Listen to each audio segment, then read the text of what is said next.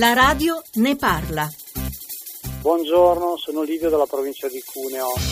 Perché troppe ragazzine bevono? Perché i locali vengono aperti a mezzanotte invece che a degli orari consoni anche per la famiglia, per andarli a recuperare poi in discoteca? È un fenomeno che non può andare bene assolutamente. Grazie.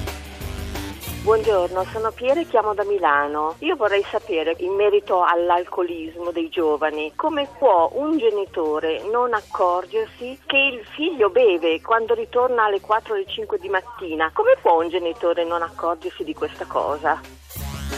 Buongiorno, sono Paolo dalla provincia di Torino. Volevo dire attenzione ragazzi e ragazze che ci si casca facilmente nell'alcol, però i, i controlli ci sono